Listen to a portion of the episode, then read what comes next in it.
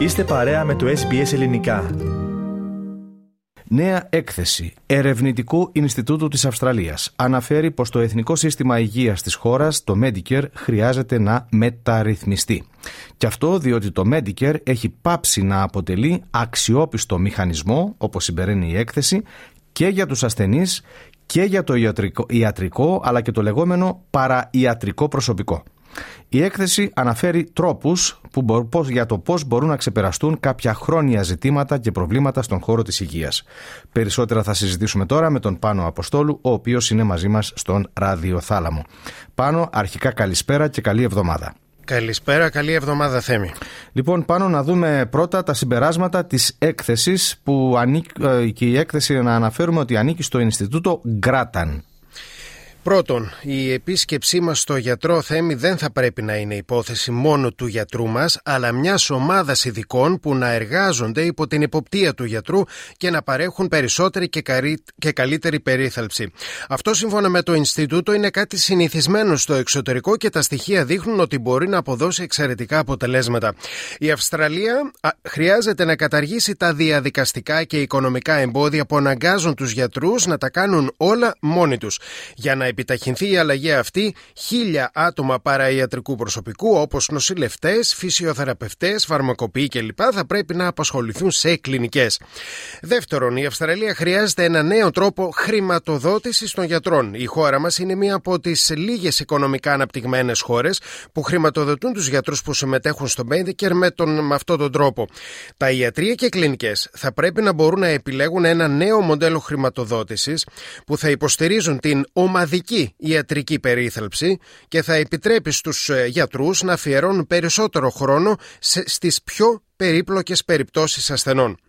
Τρίτον, η πρωτοβάθμια υγεία θα πρέπει να ενισχυθεί περισσότερο και να ακολουθήσουν ε, μια σειρά μέτρων που θα ετοιμάσουν το έδαφος για τη βελτίωση ολόκληρου του Medicare συμπεριλαμβανομένης και της πρόσβασης των ανθρώπων, ε, των ατόμων, των πολιτών στην υγειονομική περίθαλψη σε αγροτικές και απομακρυσμένες περιοχές.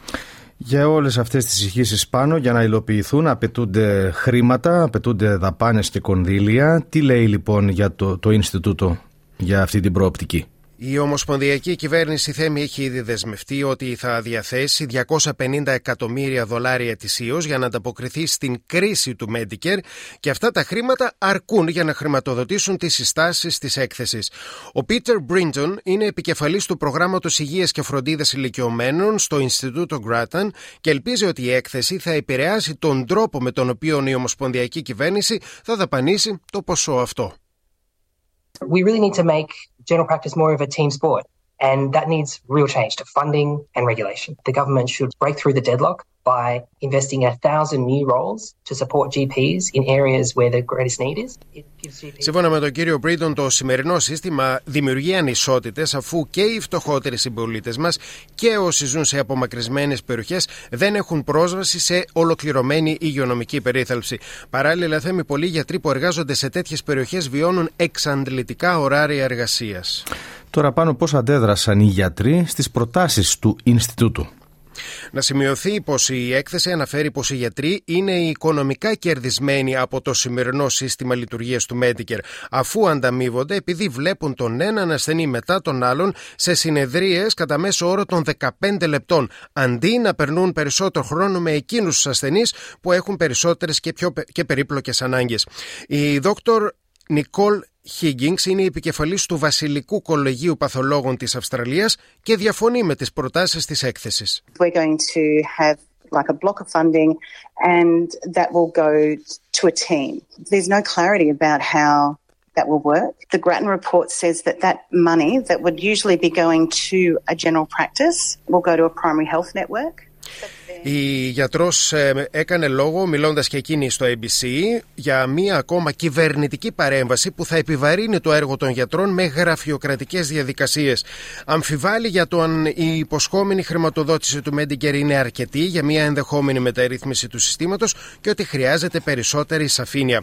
Θα καταλήξουμε, είπε, σε ένα σύστημα όπως στη Βρετανία, όπου οι γιατροί και οι ιατρικές τους ομάδες προσφέρουν περισσότερες υπηρεσίες σε λιγότερα άτομα.